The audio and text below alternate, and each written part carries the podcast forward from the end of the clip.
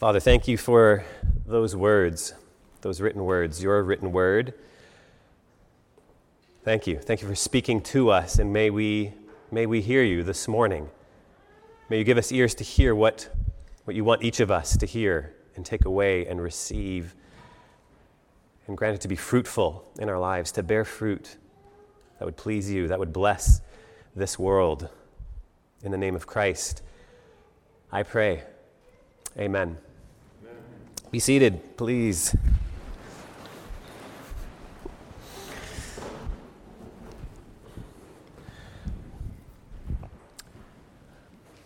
So imagine this following situation with me. So you're on your way to the Red Sox game today. You're actually not going there because you're going to help clean up, I think, afterwards. Or some of you will be. But imagine you're going there to the Fenway Stadium. And you get there, and when you get there and you enter the stadium, you see something quite strange. Instead of the players being on the field, all the players are in the stands, sitting there with the spectators watching the field. And on the field, instead of the players playing the game, it's all the coaches and the trainers. And they're playing Cleveland, and eventually they get whooped. The Boston Red Sox lose. It was funny to watch, and it might be funny to watch once or twice, but that's not what people pay to see, right? That kind of mix-up doesn't happen in baseball, but that kind of mix-up can happen in the church. When the players, the people of God, instead of being on the field and playing the game, they're in the stands, thinking that they're supposed to be the spectators. And they're just watching the coaches, the leaders, the ordained people play the game. That's what they're supposed to do. They're supposed to watch them play the game. Well, if that's the setup, pretty soon we're going to get whooped. That's not going to work in the long run. One of the reasons for this mix-up is what we can call the fatal comma. The fatal comma. So if you have a Bible in your possession, or if there's one in your pew, you can grab that. And we're going to look at Ephesians this morning, and in particular, two verses from our reading, our New Testament reading. So Ephesians chapter 4, and when you get to chapter 4, look at verses 11 and 12, if you can. You probably don't have the fatal comma in your translation unless you have the King James Version, which is what I'm going to read to you. This is how the King James Version puts it. And he, that is Christ, gave some apostles, gave some prophets, gave some evangelists and some pastors and teachers for the perfecting of the saints, comma, for the work of ministry, comma, for the edifying of the body of Christ. What? Let me say that again. For the perfecting of the saints, comma, for the work of ministry, comma, for the edifying of the body of Christ. So, most likely your translation doesn't have that first comma. Our best up-to-date translations don't have that. Decided that should not be there. But if you didn't have a modern translation, if you all you had was the KJV with its fatal comma, how might you read this verse? Probably like this: the prophets, apostles, evangelists, pastors, teachers, typically what we understand to be the leadership or the clergy in a church, those in ordained ministry, they're given to the church for these three things: for the perfecting of the saints, at least in this verse, and to do the work of ministry, and to edify the body of Christ. They do the work of ministry. They're the professionals. That's what we pay them to do. And the laity, the rest of the people, are the people of God, come just to watch and see them perform. So going back to the baseball illustration, the clergy are the ones playing on the field, and the rest are in the stands, the spectators. Well, that KJV comma has shaped the thinking of Christians for 400 years. That kind of thinking doesn't go away, including the thinking that led to them placing that comma there. Here's the ESV translation. And he, Christ, gave the apostles, the prophets, the evangelists, the shepherds, and the teachers to equip the saints, no comma, for the work of ministry. Do you see the difference there? To equip the saints for the works of service, you could also say or translate, for the building up of the body of Christ. So when you take away the comma, the apostles, prophets, evangelists, shepherds, teachers, they don't equip the saints and do the ministry, the work of ministry. They aren't the coaches and the players on the field, so to speak. They aren't called to do the ministry for the church. They are there to equip the people of God to do the works of ministry towards one another. That's a paradigm shift that we've been going through already, thankfully, for a while in the Protestant churches, Protestant world. But we still need to be reminded of that. So when we do that, though, we move from just being a spectator in the stands, which over time, that just gets boring. But when you start to get on the field, you start working in your gifts, in your position, that's when the adventure of the Christian life begins. Few things are better than knowing your position in the game, so to speak, and getting trained for that and playing that position. Few things are more rewarding. Few things are more difficult. But few things are more rewarding and exhilarating than that. So it's important here to remember, everybody, of course, here has a different ministry, has a different position in the body of Christ and in the world with what we do. The people mentioned in this passage are part of what you could call the equipping ministry. The apostles, the prophets, the evangelists, the shepherds, the teachers. Which, again, that doesn't necessarily have to be an ordained position. People who do those kinds of things don't necessarily need to be ordained. But he gave these people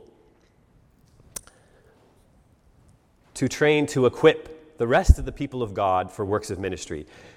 The first three you can see as those who start things, and the last two of these you can see those are the ones who nurture things in the people of God. So, prophets, apostles, these were primarily the people God used to give us the scriptures. But we have the playbook, so to speak. And continuing on from there, prophetic-type people are people who have this ability to see like a hawk. Prophetic people can see clearly what's happening in a given situation and what needs to happen and should be happening, what needed newness we need in a situation. And so I don't have a strong gift in that. I like to depend on people who have that gifting, whether they're these powerful people in prayer or they're these scholars who do have this discernment, this cultural discernment to see those kinds of things. Apostles, these are the people who can make things happen. They love a blank slate. The apostolic gifted people are the church starters. There's no church gathering. They love that. They love to imagine, and they have the ability to make a Christian gathering start to happen. Evangelists are those who, when there is no Christian faith apparent in someone's life, they know just how to start faith in that person's life. They know just kind of what to say, what to ask, how to help people start believing in the good news. So yeah, the first three, they're about starting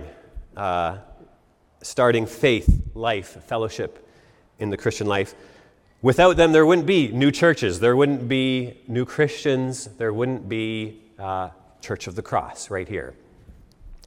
The last two, the shepherds and the teachers, those are more those who nurture, right? Those who cultivate that faith, that fellowship, that Christian life. And Paul summarizes this whole equipping and ministry when he says in 1 Corinthians 3:6, I planted, the first three, Apollos watered, the last two, but God gave the growth. The most important part. And what are we planting, watering for according to our passage? What growth from God are we looking to him for, trusting him for? That we would all be enabled, equipped for works of service. As Paul puts it here, it's to help people serve each other and serve the world like Christ does. So the word here for service, for ministry, is diakonias. It's the word where we get deacon from. A deacon is one, essentially, who serves. That's at the core of who they are, what they do. Pete is our deacon. I don't know where he is. Woohoo! Yeah, there we go. Pete, who actually wrote an excellent article in Christianity Today, the most recent issue. You should read that. It's an excellent article.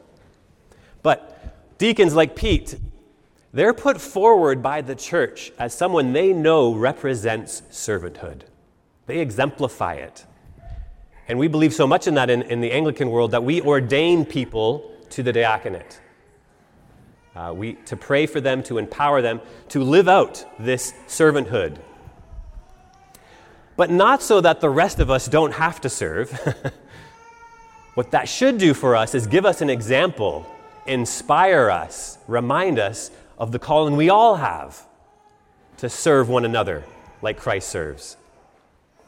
That's what they're there for. And as priests, I'm with those who prefer presbyter, but those who are priests or presbyters, those who are bishops, are all first ordained as deacons in the Anglican world. To see that that's the foundation of the ordained ministry, is to represent Christ, who came not to be served, but to serve. And priests and bishops just do that service differently.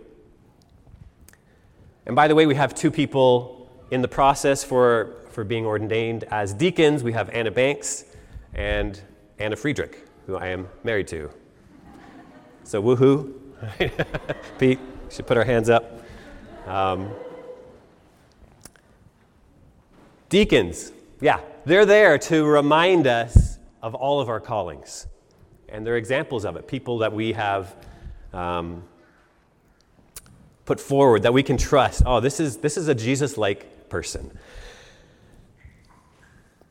In Ephesians, the goal is that we would model this together as a body, as a community. The goal is to become mature in Christ, as Paul says, to be built up in him, to express the fullness of Christ individually and as a body. I love in our passage, it says, Christ did all these things he did so that he would fill all things. That's what he's after, which includes us individually, collectively, so that we would express his new humanity that he's after, that he's creating, that he started to exemplify in his own life.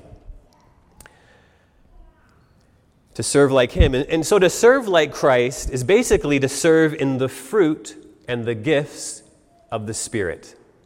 I've been talking about the Holy Spirit for a long time, and so a lot is coming together in this sermon and is going to lead into the new series we start next week up until Advent. But the fruit of the Spirit is basically the way Jesus served. He served with love, joy, peace, patience, kindness, goodness, gentleness, faithfulness, self-control. That's the way of Christ. That's what the Holy Spirit is reproducing in us as we spend time with the Holy Spirit. The gifts of the Spirit are basically how Jesus served people in different ways, as he was the first one to be prophet. He's called apostle in Hebrews.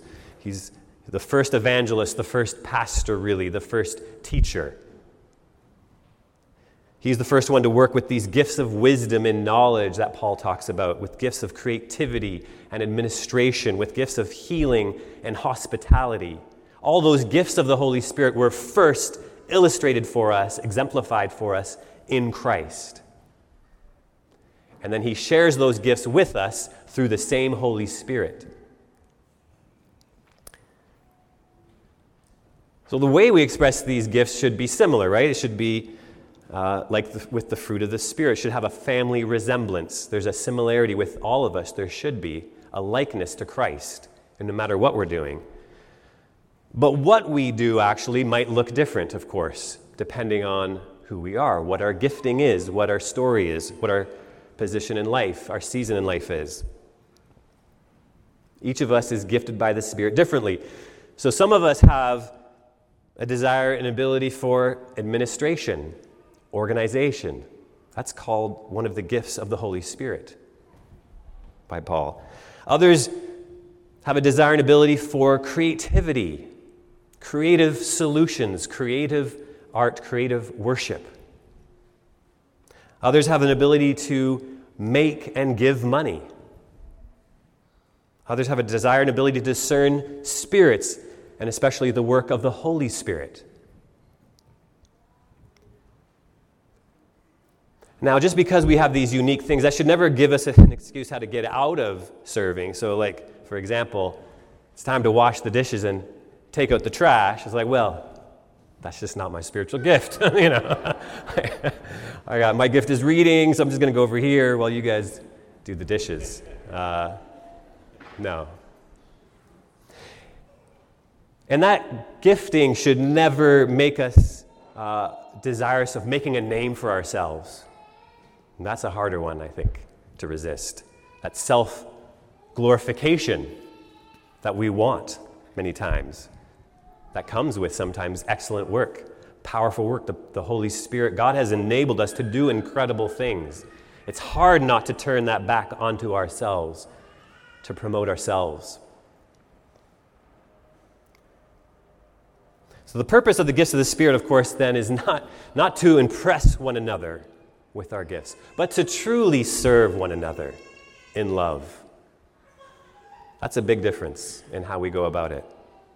In order to make much of Christ, to make much of his new humanity that he's after, this new multi-ethnic humanity that expresses something of the unity and the diversity of the Holy Spirit. We need that today more than ever. We do not have a lot of examples in the world of unity and diversity happening in love and service to one another, where we don't just tolerate our differences. That's a big ethic of our day, tolerance. That's a low bar. That's not the bar, the Christian bar. The Christian bar is not just to tolerate our differences, but to honor our differences, to treasure them, to receive from them, to notice and nurture God's purpose in each of them, to help people become different than us in some ways. That's what the Holy Spirit enables us to do. That's what the Holy Spirit. Without the Holy Spirit, that doesn't happen. Not in my experience. Not at a real level, a deep level. Without the Holy Spirit, we become something like an artificial flower. From a distance, we might look something like a flower, but you get closer, and the aroma of Christ is not there. That's what the Holy Spirit gives us.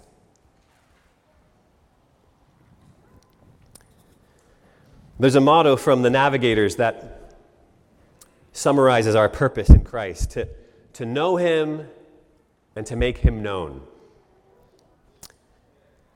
To know him, there's a lot to know about Christ. To know him as Lord, to know him as Lord of life, of all of life. To know about his finished work and how that changes everything. To know his Father as he knows him in the power of the Spirit. To know his written word and to know his guiding voice. To know his sheep whom he loves and the world for which he died. There is a lot to know about Christ. But one way we know him and make him known in a powerful, deep way is through the fruit and the gifts of the Holy Spirit, which again, remember, are basically the ways and the works of Jesus. When you do those things, you're getting to know what he's like, what he does, why he does it, how he does it. You really get to know someone when you get to know do the things they do and the way they do them. And so before I became a firefighter a long time ago, I used to hear about firefighters. I used to read about firefighters and what they were like. And I kind of got a sense of what they were like, but I never got to know what they're like until I got trained to be a firefighter, until I started doing the works of a firefighter and the way that a firefighter should do it. And then I had the inside knowledge. I knew firefighters from the inside, experientially. In the same way, you can get a sense of who Jesus is by hearing about him, reading about him.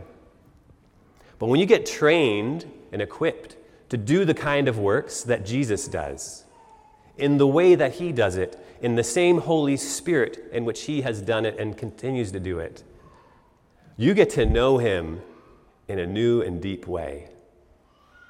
And you make him known in a new and deep and powerful way.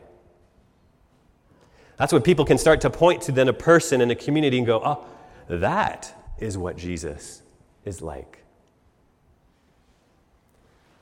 Never perfectly, of course, but we can and should do it substantially. There is that promise to us. A down payment, a foretaste of the Holy Spirit that should be noticeable, substantial, even if it's not perfect. So my calling as a shepherd and a teacher, again, is certainly not to point people to myself, but to point people to the great shepherd, the great teacher, the teacher. I am simply an icon, hopefully, to him. And my job is, again, to know him and make him known in that way, to behold him first as the great shepherd, to behold how he cared for the sheep, how he led them into God's presence, into God's purposes, how he nourished them and fed them with the Word and with the Holy Spirit, how he shepherded. As I behold him in that way, in the Holy Spirit, I'm also enabled to become like him. If you think back to last week's sermon, we become what we behold. So as we behold what Christ is like in the way that we need to serve in the church and in the world, we are enabled to become like that in this world. The more we do that, the more we behold the Lord with unveiled faces in the power of the Spirit, the more we are enabled to become like him in this world. The more we're able to know him and make him known.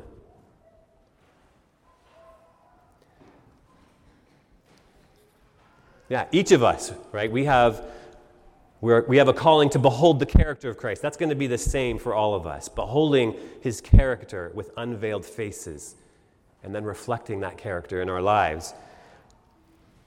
But each of us has a different position on the field. And as you probably know, you need to try different positions, both in the church and in the world, to know where you fit, to know where you're more gifted in. And giftedness only goes so far. You still need to practice your gifts. And different seasons are going to mean different things for you in that regard, whether you're in school or whether you're in a residency or whether you're having little kids to take care of for a season. That might change. And no one has all the gifts, of course. Only Christ has all the gifts. But each of us can represent one of those or a few of those in the world. That's our calling, to figure out what those are and to behold Christ doing them and then reflect those. So if we're into administrating, how did Jesus administrate? He did, if you've got eyes for that. How did Jesus express creativity? He was incredibly creative. Behold that in the Scriptures. Let that transform you, inform you, and transform you. How did Jesus build in the Scriptures? How did he heal people if you're in the medical profession? Behold that in Christ and let that transform how you practice healing in your work, in your ministry. How did Jesus teach if teaching is your vocation? Next week, we're going to look at how did Jesus welcome people? How did Jesus practice hospitality. And we're going to do that until Advent. We'll look at that throughout the fall.